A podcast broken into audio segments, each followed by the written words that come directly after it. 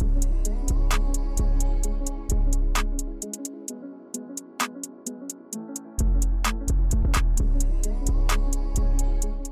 welcome back, everyone, to another episode of Comeback Stories. Got my man Donnie with me here as usual.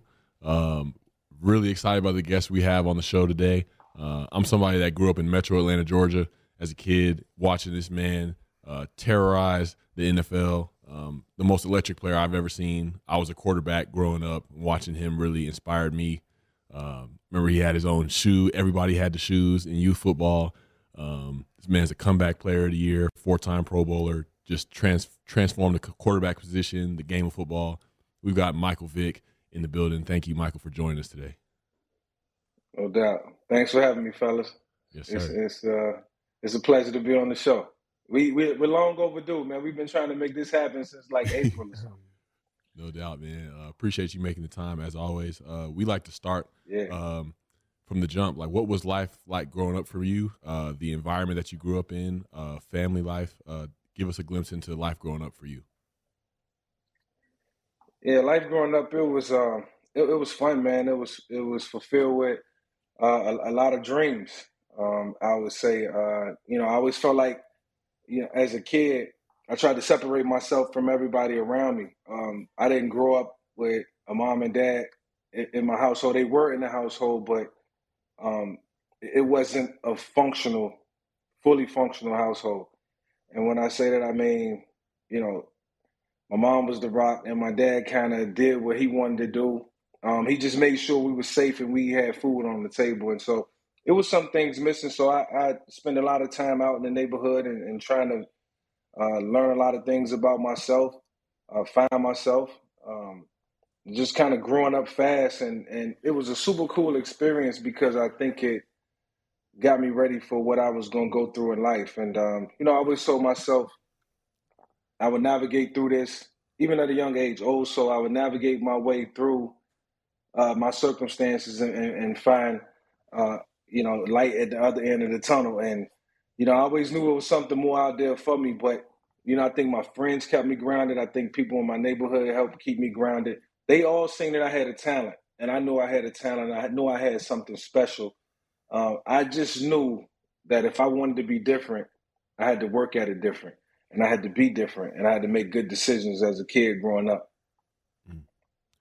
Um, as a man now who's gone through a lot myself, uh, I always find myself going back to uh, my childhood uh, to see how I approached life, uh, the perspectives that I had, uh, and even even painful experiences from back then. Do you have a, a memory of pain or trauma when you were a kid that um, maybe affected the way that you approached life? Yeah, growing up, um, man, there was a lot of childhood trauma. It, it, was a lot of trauma that I, I really don't even talk about. Um, just waiting for the right time. I, I bottle a lot of things in. Um, you know, I watched my mom get physically abused uh, as a seven, seven year old, eight year old. You know, pretty much the majority of my my childhood life, and you know, it was traumatizing. Uh, I became very resentful. I became very angry um, towards people in the neighborhood, towards friends, towards family members, because I just couldn't understand why somebody would treat somebody a certain way that they really loved and had um, the utmost respect for, or should have had the utmost respect for.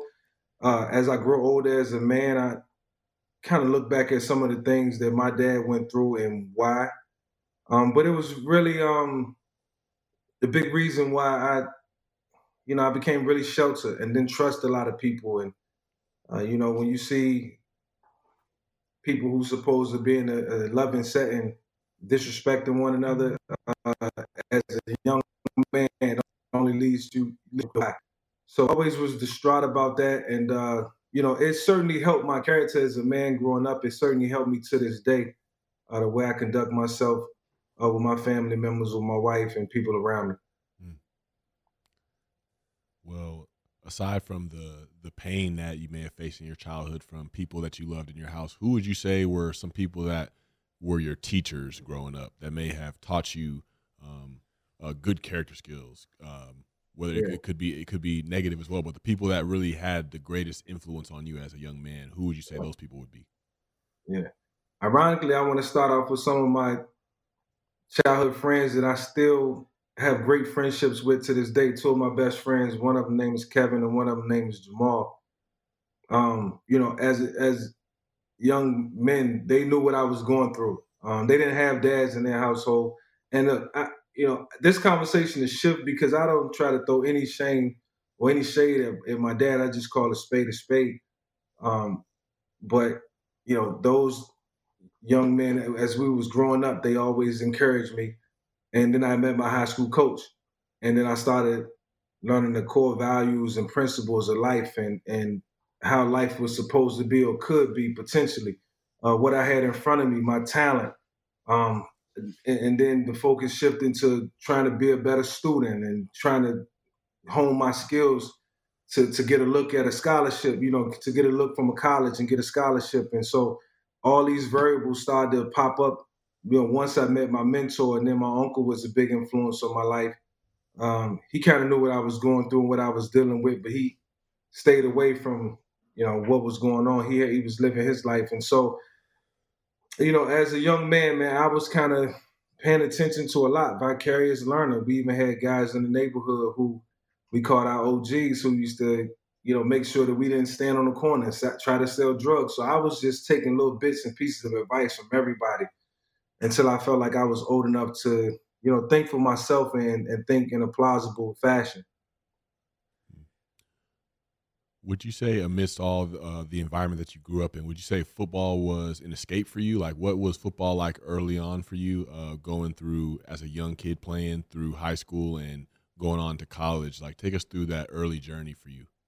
Yeah football was the outlet man and um, instantly my boys always laugh at this growing up because i always tell them now i'd be like the same things i did to the dudes in the nfl was the same things i did to y'all you know, we was eight, nine, ten years old in the backyard, and I, I used to watch football on Saturdays and Sundays. Me and my little brother, and then we'd come outside and we try to display everything that we seen Charlie Ward do, or uh, uh Rocket Ismail or the Warrick Dunn, the guys that we had just watched, uh, Steve Youngs and and and the the Warren Moons of the world we coming outside, we trying to implement that. We trying to duplicate everything that we just seen. So, you know, I always took notes. I always watched the game really, really close. And so football, you know, especially in Pop Warner, we won three championships. That was amazing.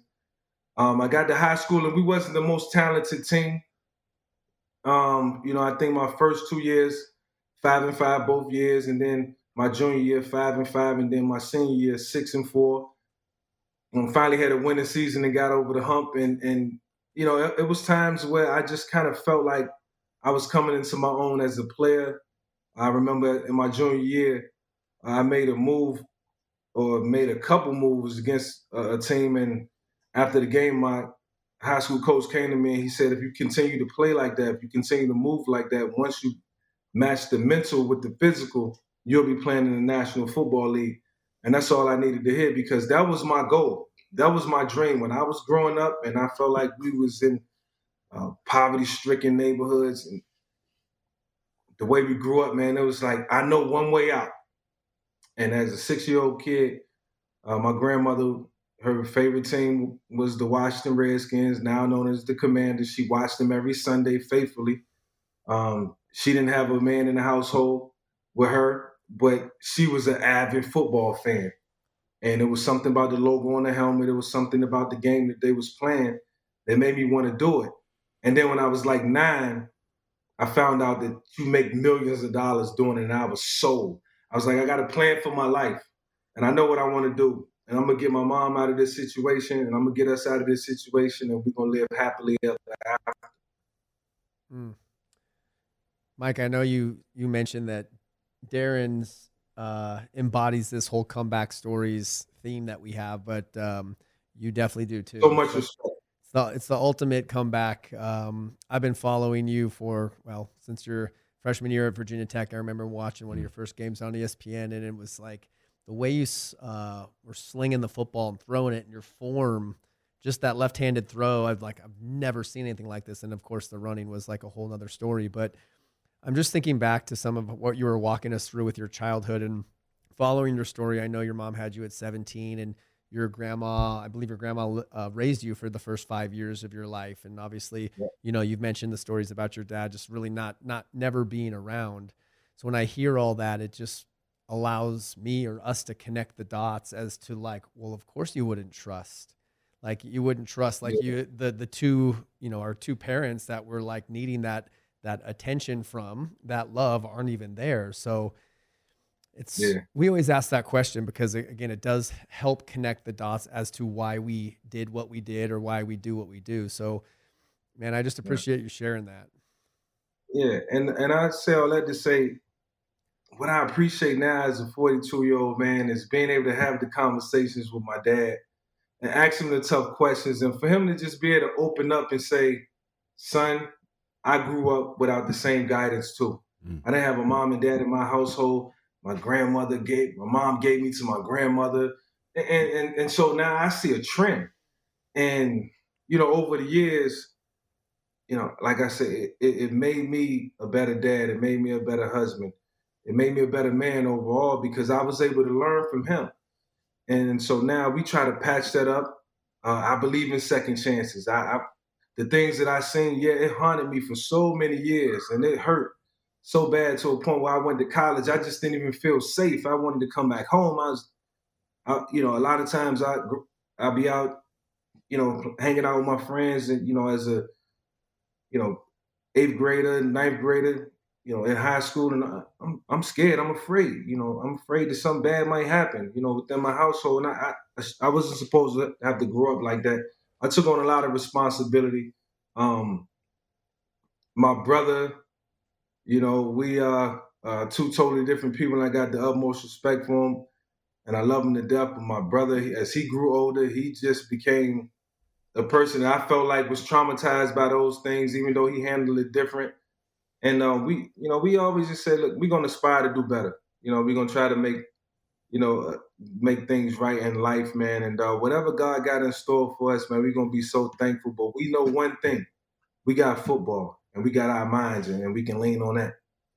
I hear a lot of forgiveness in that. And Darren had mentioned, or you were mentioning resentments. And Darren and I come from the world of addiction, and they say that in, in addiction, resentments resentments is the number one offender, where that is the right. that the thing that will drive people back out to drinking and yeah. using.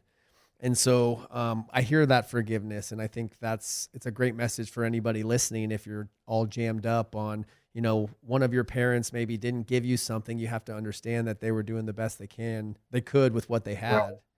and yeah. and understanding that, and like you think about like the access to information that we have these days, and the knowledge, and from a mindset stuff or meditation or these practices of personal right. development where they didn't have that and then you think about how their right. parents were raised. So it really allows us to bring in a lot more forgiveness.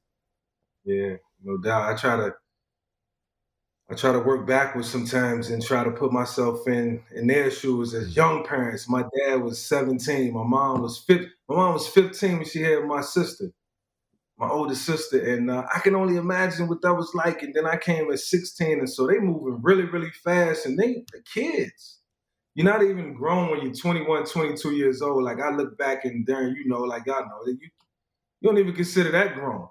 You know, you still got so much to learn and, and so much to um, you know, implement into your lifestyle and, and so many morals and values that you got to kick around and figure out like what what's the true meaning of life and and and so I don't use it. I, I know they don't use it as an excuse, um, my mom, she she's always so positive. She's always, um, you know, so prophetic, and she speak things into existence. And and she's she's always been the rock, man, and never missed a football game.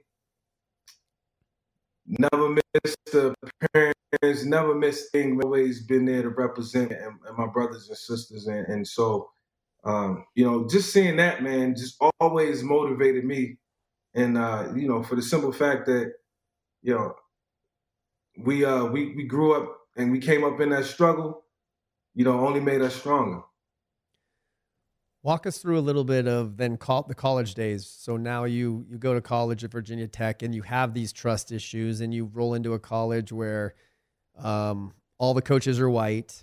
Um, you miss being where you were from You, yeah. I know you were also managing, just making sure that your um, mentioning your dad again wasn't out of character. Like, yeah, just take us through the college college years because it looked looked pretty fun from the outside, but um, I'm sure there was plenty more going on.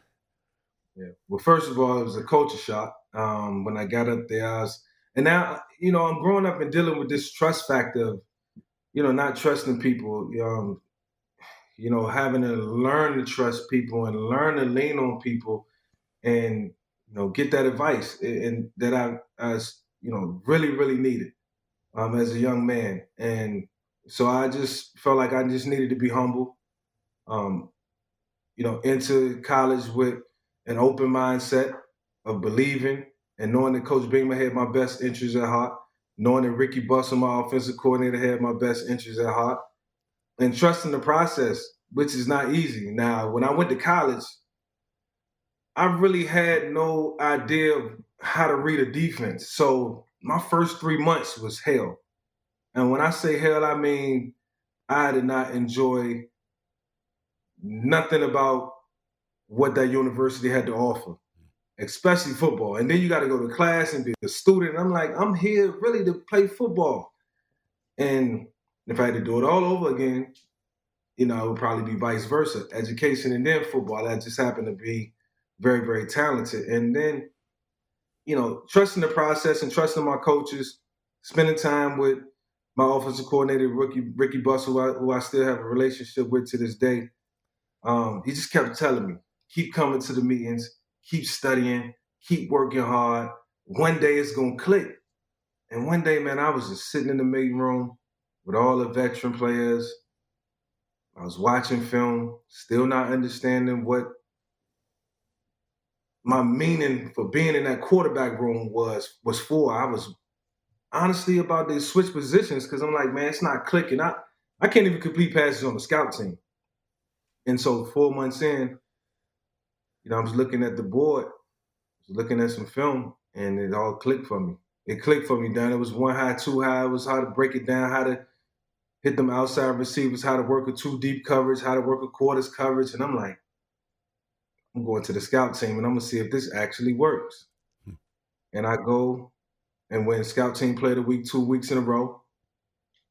The season ended. I had a quarterback battle. It was a junior, Dave Meyer. Shout out to Dave Meyer. I had so much respect for him they made us battle in the spring. They didn't just hand it over to me. So I had to beat out a junior to get that spot. And uh, that entire offseason, man, what I do remember is this, and I'm going to shut up.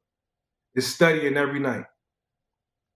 January, February, all the way until winter workouts in March, I was studying the playbook. I was quizzing myself. I wanted to make sure when I stepped on that field in the spring and I knew I was in for a battle, that I would be able to at least sustain mentally the physical will come out. And that's when I learned if you know what you're doing, and Darren, you know this, if you know what you're doing in the game of football, then all you got to do is just let your physical ability, you know, uh, meet you halfway. And, and that's what I did, man. And the rest was history. And, you know, that year, finished third in the Heisman voting. And the year after that, had to make a decision to leave. And uh, the dream was accomplished. Still more to do, but the dream was accomplished. Mm. Yeah, man. I mean, your uh, your football career from those days going forward speaks for itself. Um, I want to allow the, yeah. the listeners to put themselves in your shoes because coming from where you came from, uh, the environment you came from, saying like you were the way out and you were the way out for uh, yourself and a lot of people. Um, right. I know your ability and your opportunities were such a blessing for you, but did it ever feel like a burden? It, it did. Um, but it was right after I got drafted. Like I felt like the responsibility was not to be a bust. Right after, right after I got this, it, it, it goes from one pressure to another. I already accomplished and conquered college, killed it. And now I'm off to the NFL where it's a whole new set of rules, whole new set of people, different set of coaches, different teammates, different environment, different city. And I got to continue to rock out. And, and so, you know, it, it, felt like it was one burden and one hurdle after another. But, you know, I always felt like I stood tall and I was up to the challenge. And, you know, as a quarterback, I learned from my cousin Aaron Brooks, who played at the University of Virginia, that you're only as good as your last game. He had to step it up at, at certain times in his career in order to just to even get drafted. He had, he lost three games, and they act like the world, the, the sky was falling out. And so I started learning all these things that you had to have as a quarterback. And, you know, one was mental toughness and two was tough skin. And, uh, you know, once I learned that, man, and made not being a bust a priority and working hard as I can, good things start to happen. But yeah, I played with a lot of stress. I played under a lot of pressure. And, and I, I really like that because I felt like it brought out the best in me. Hmm. Yeah, I mean, without question, man. I mean, like I said, Atlanta was on fire, and you were. I mean, if there's an Atlanta legend, I feel like it's you. Just from, I mean, I may be biased, but I feel like I'm just looking at the facts here. Um, I want to, yeah. uh, I want to, I want you to take us through what the journey was like from being um, one of the top guys, somebody that that everybody loved, everybody looked to, everybody was just in awe of, um, and from there to maybe the one of the lowest points of of your life, um, having to go and serve a prison sentence. Can you take us from what it was like from going to the top of the game to that moment? Uh, what yeah. life was going on like inside your head with your family? Take us through that. Yeah, I had everything, everything I worked for.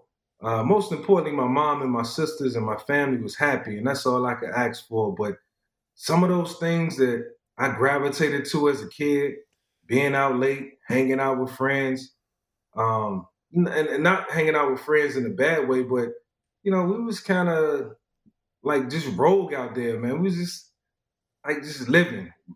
As long as I felt like I was safe, my mom trusted that I was safe. And so we got into things that we wasn't supposed to get into. Seen things that I wasn't supposed to see, did things that I wasn't supposed to do. And uh, I carried some of those traits with me. I carried, you know, some of that baggage with me um, you know, in, into being a grown young adult and, you know, feeling like money could buy me out of any situation, um, being at the top of your game, being the best in the league. Um, a little bit of arrogance started to creep in.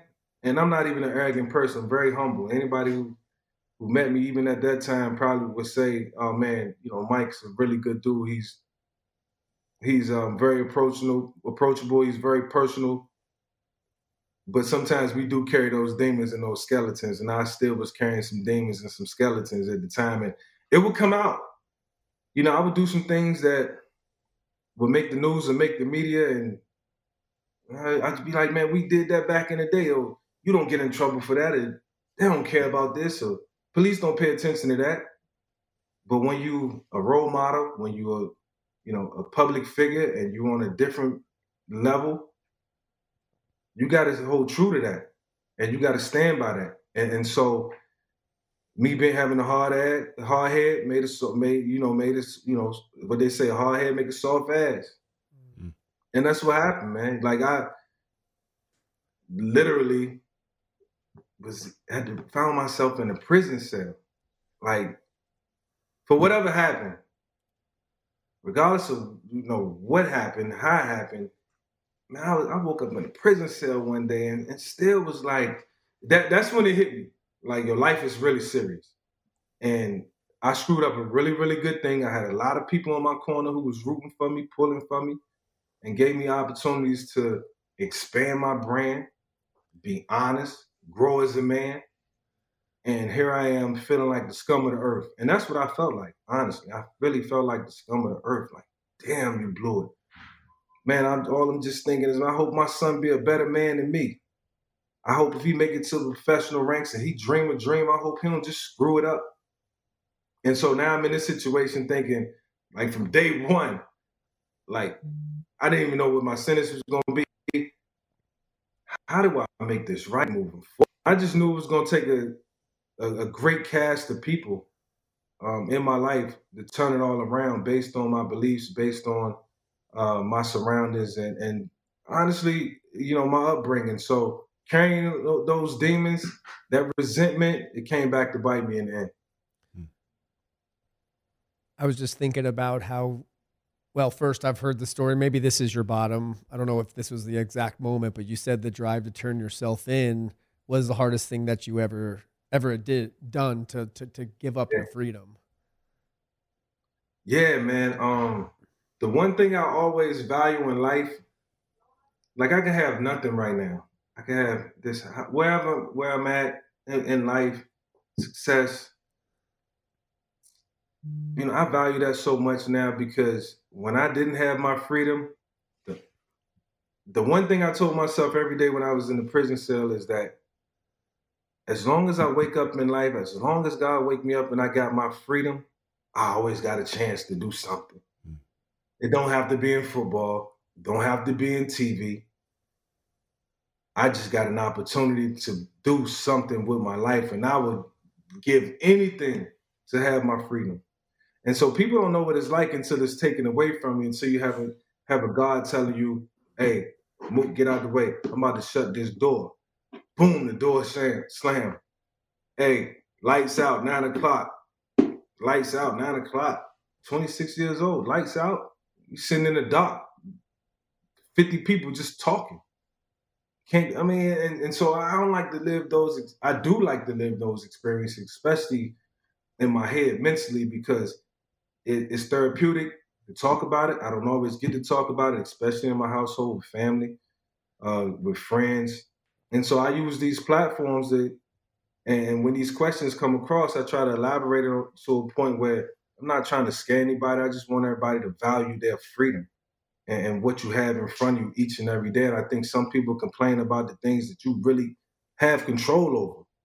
People always say, well, I don't got no control over it. Yes, you do. You got control over a lot. And I think mentally, you know, where our focus is in life is always going to dictate how far we're going to go. Mm. You, um, I remember another thing you had said that you never felt like you could be the the guy who had 10 million in the bank but then everybody else was struggling. Darren and I talk about this all the time, and it's Darren will admittedly talk about it himself with the work of people pleasing, and yeah. you know the, the the feeling of the need that you had to take care of your whole family and all of your friends. How was that? How how did that people pleasing um, affect you in some of the decisions that you made? Yeah, well, I feel like survivor's remorse is a real thing. Um, you know, I, I dreamt a dream that, and nobody could feel what I felt inside. Um, you know, the things that I witnessed, the things that I learned, um, the games I played in in high school, the the trials and tribulations in high school. Um, when I worked, when I was at Virginia Tech, the feeling of wanting to leave and not wanting to be there, the quarterback battle, the anxiety, my first game ever, that was part of the dream. That was part of the mental makeup of of myself and and how I was going to become great. You know, at, at, some point in my life or whatever I was doing, and, and so you know, I had to dream that dream, and I had to do it on my own. And I, when I accomplished it, it was like, man, I was looking around at everybody else like, I don't think they had a dream. And so now I want to make sure that you know, you can go out and accomplish your dream, and you can go out and accomplish your dream, and this person can go out and accomplish their dream. And I'm trying to accommodate for, I'm trying to make up for everybody. I'm trying to create a dream, like create something, do something. Here, take this, take that, take this. And what it did in all actuality was it, it made everybody complacent. Um, it made everybody spoil. Um, it didn't allow them to go out and dream a dream. Um, and uh, you know it really handicapped them in a lot of different ways. And uh, you know, I say all that to say, you know, when you make it to a level of stardom, and when you accomplish what you accomplish in life, and what you set out to do, those are your personal accomplishments. You can't bring everybody with you. And so I'm glad we all had a good time. I think the memories and the way uh, the people around me can look back and say, you know, everything he could for us, I think they can only be grateful and thankful. And uh, hopefully, you know, going through that and watching me accomplish what I accomplished at this point in their lives, make them continue to dream a dream because we all still young. We still got a lot of time uh, to be successful in our own right. And uh, you know, if I'm still working, you know, putting forth my best effort as a sports analyst, then they can continue to do it too. because sometimes we do things that we don't have to do. You got to do it because you love it and because you got you, have passion. And I'm just trying to set an example for my kids that you got to work hard because a lot, a couple of them didn't see me play. Um, you know, they didn't get to watch my entire NFL career, but they get to see me on TV. They get to see me studying. They get to see me watching the game and working hard to get give some of the best analysts or analysis on, on Sundays that I can give. Mm. Well, I mean, I, I feel like you're setting uh, the greatest possible example that you could set for a kid uh, in your household and anywhere by the way that you responded to uh, the cards you were dealt in your life. Um, I want to know, you know, with the perspective shift that you had for uh, gratitude for your freedom and for little things, how do you feel like that helped you as you transitioned out of prison and into the next chapter of your career and just life as Michael? Yeah, when I when I came home from prison, man, it was um, a little book that I had things that I wrote down that I wanted to accomplish. And it was like, you know, write a book, be more personable, be more open, you know, um, you know, be more, you know, uh, assertive with the media. Um, don't be so sheltered. It was a bunch of things that I had came home from prison wanting to be better at. And, you know, post incarceration, I, I knew I couldn't do it on my own. I knew I needed certain people in my life, man. And then this man named Andy Reid comes into my life. And uh, you talking about a guy who wasn't afraid to tell me when I was doing wrong, when something wasn't right. He knew what was on my mind. He knew he checked in with me every day to make sure my mental psyche was on point. And you can't ask for anything more than that. And when I think about role models, mentors, um, people who come into your life for a reason. I think I landed in Philadelphia for a reason, and that was just to become a better man. And uh, you know, I grew up a lot. Um, there was still a lot of expectation. I still had a lot of expectation for myself, and certainly going through bankruptcy and so many other distractions, and you know, feeling uh, sorry for myself at times. Man, it wasn't it wasn't room for that you know, it was it was onward and upward, and and uh, I couldn't have did it without a great supporting cast, and obviously my wife. You know, I felt like Andy Reid, Roger Goodell, uh, Tony Dungy was there uh, in in the first couple chapters when I came home, and then he kind of let me go. But I learned a lot, man, and I learned to just have the ultimate amount of respect for people and take advice and use it correctly. Just listening to your story and connecting some of the dots. How you know early on it was your dad that maybe wasn't there for you, and I'm just visualizing you maybe um, the drive up to turn yourself in, and then all of a sudden now you're repeating that cycle for your children. Now you're not going to be there, but I often talk about in the, in the addiction of, of my past and Darren's past that it was like this terrible rock bottom that what was absolutely self inflicted um, that brought us to our knees and we had to figure our shit out and figure out that yeah. there's actually more to life. And I see a lot of people going through life half ass or just kind of going through the motions, but this rocked us so hard that we, we had to hit, we had to ask for help. And so yeah. in, in that we've been able to find a greater purpose through the pain, just like you have, um, which is ultimately how you then shift the whole generational dysfunction that kind of gets passed from your grandparents to your parents to you. But as you're walking us through that, I just hear the shift that's happened for you. We, what do you think the story? This is comeback story. So, what do you think the story you had to stop telling yourself in order to like write your comeback story? Like, what was the mindset or what was the story? Yeah, only the strong survive, and that's all I could think about. Um, when I first walked into the prison, man, I was so broken like I cannot attempt to tell you. Like I cried for the first two weeks straight. Like my wife say, like I, I had enough to have everything in life and to have it all. I wouldn't even say it was stripped away from me because I still had everything when I went in, which made it worse. You know, so I'm leaving. You know, I'm leaving my wife. I'm leaving my my kids. Um, I'm leaving everything that I worked for over something so senseless. And it was like, man, if I would have just turned the corner a couple months before this, you know, it might not have never happened. So I'm living with all this regret.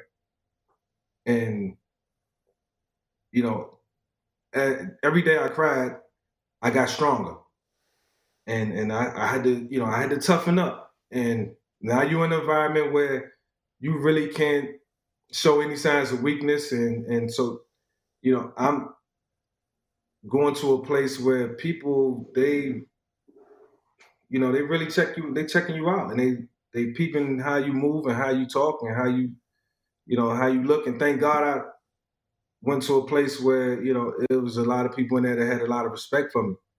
And they only wanted the best for me and we only wanted the best for each other. It was like we all pulled together. I was able to we was all able to bring one another together. And like we gonna get through this bro like, don't nobody's feeling sorry for yourself. Don't feel sorry for yourself. Yeah, this hurt, and we're in a situation where we wish we would have could have did it all over again. But you know what? You don't get mulligans. You don't get do overs in life sometimes. But we know we got a little stretch. We're gonna get through it. And it's how you gonna do when you get that second chance and when you come out on the other side. And that's what everybody around me was believing in. I'm still around some knuckleheads, and it, you know, it, it's prison, man. It,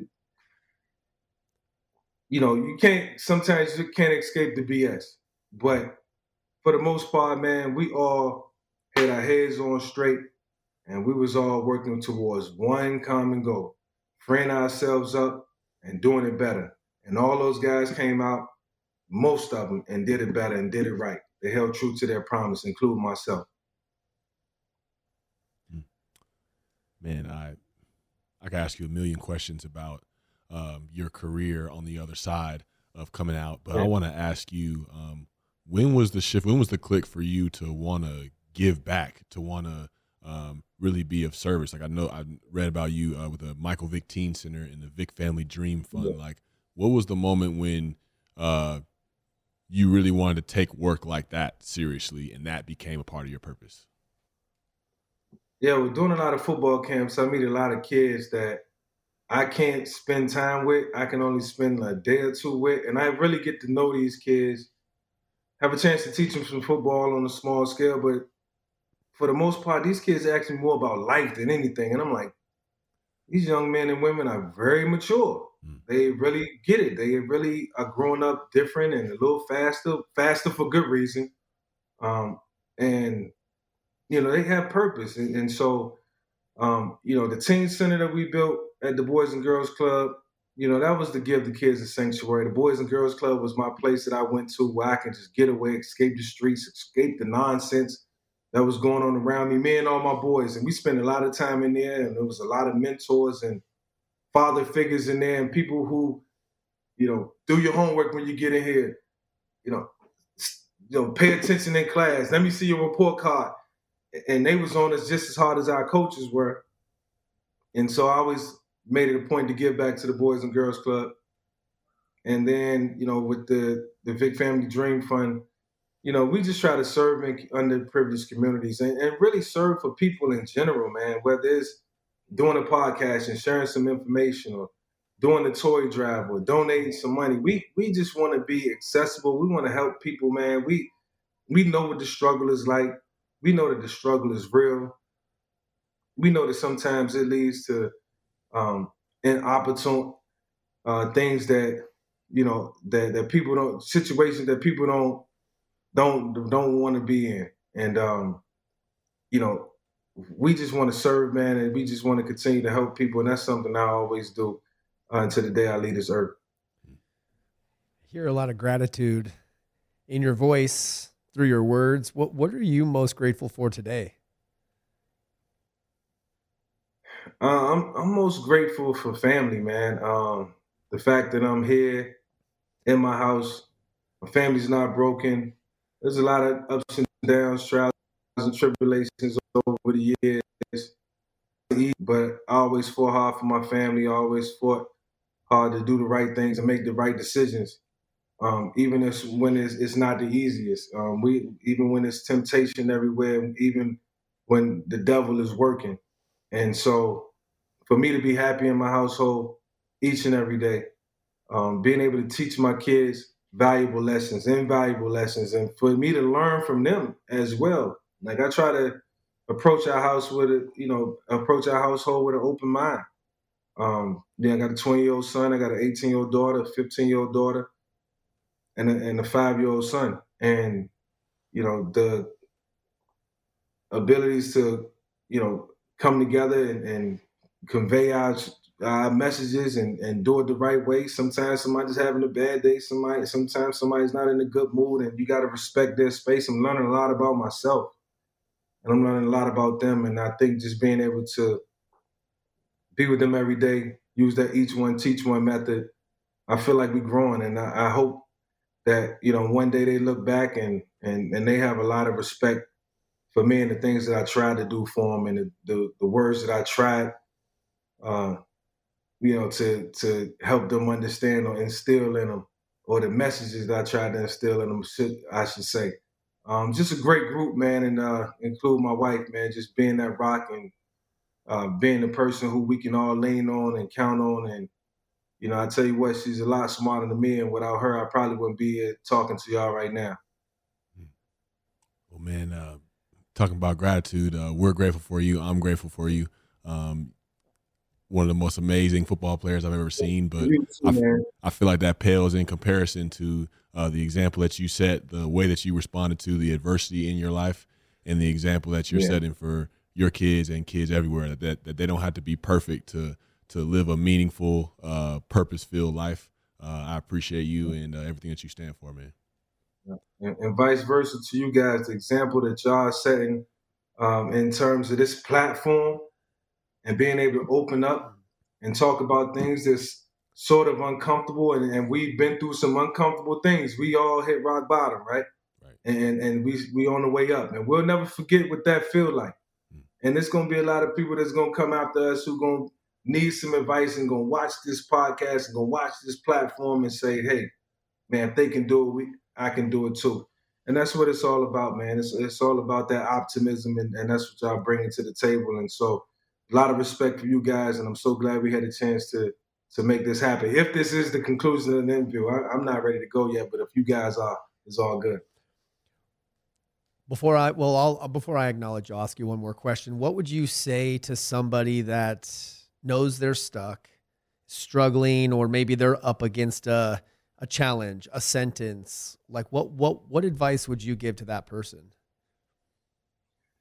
Yeah, I would just say, um, you know, your belief is everything. Um, I know when I was at my lowest points in life, you know, I got down on my knees and prayed.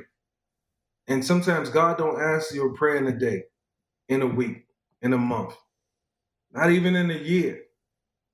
But if you stay persistent and you believe in what you're asking your Lord and Savior for, at some point, it's going to become crystal clear for you. And so I would say, just, you know, as cliche as it sounds, never give up. Never give up. Always believe in yourself even when people around you don't believe, even when you don't believe that you can do it. It's been plenty of times I walked into to the line of scrimmage believing that I can't, this play is not gonna work. And you know what? It worked. Been plenty of times we was game planning and on, on Tuesdays, the game plan came in from Andy. I'm like, oh man, there's a couple plays I want to take out. These these the plays that score. You know, those the plays that turn into big plays. You know, it's been plenty of times where, you know, I felt like you know, um, you know, my life was in dire straits. And you know, I had to look at everything around me and say, you know what, I'm still blessed, man. I'm still living. So as long as you got opportunity, freedom, you got a chance. And that's it. I love that. I hear a lot of um, yes, never give up, but then there's also a level of faith, or I think you even said it earlier, trusting the process and that God's yeah. timing may be slow, but He's never late, and that's where we have to kind of surrender, right? Surrender to to His will and not our will. This is something that we I remind myself of often because yeah. if I try to instill mine, you know, it doesn't always work out so well. In fact, my will ended up ended up with me in rehab, so I know that like my up. will doesn't work very well, but. I love your words. I love Darren took my words with just on the field accolades or lights out and the way you played was so electric, but the off the field stuff and how you've turned your pain and the struggles into a purpose. I mean, this is this is what inspires me the most. So I just want to acknowledge you for how you're showing up and how you turn that pain and the mess into a message. I mean, um, you're our people, man. You embody this comeback stories. So we're just Thanks. grateful to have you on here. Yeah, no doubt. Thank you, man. Thanks for having me. And uh, this was amazing conversation. Like I said, it's, it's very therapeutic. I can't just open up and talk to my kids and talk to friends and talk to my wife about some of the things that I do deal with, you know, on a regular basis because I live that. And sometimes I draw back on experiences. And sometimes a thought might pop in my head. I might see something that might trigger something that, you know, I might have seen when I was away or might have seen when I was a kid. And, you know, so, you know, we all need people to talk to. I will say that. And uh, I'm just glad I got enough people in my life that I can pick up the phone and call uh, if I'm disturbed and uh, open up and, and, and, let it go. And uh, I might shed a tear, I might cry, but I get off that phone feeling a lot better. Mm. Yeah, shoot. I mean, that's true strength. I feel like today. Um, yeah. Even even crying. I I cried. Uh, I cried a few weeks ago. What? And I for a while I was like I was I was really asking God to like I don't know why I can't cry. Something blocking me. Like what's going on? And right. I I cried.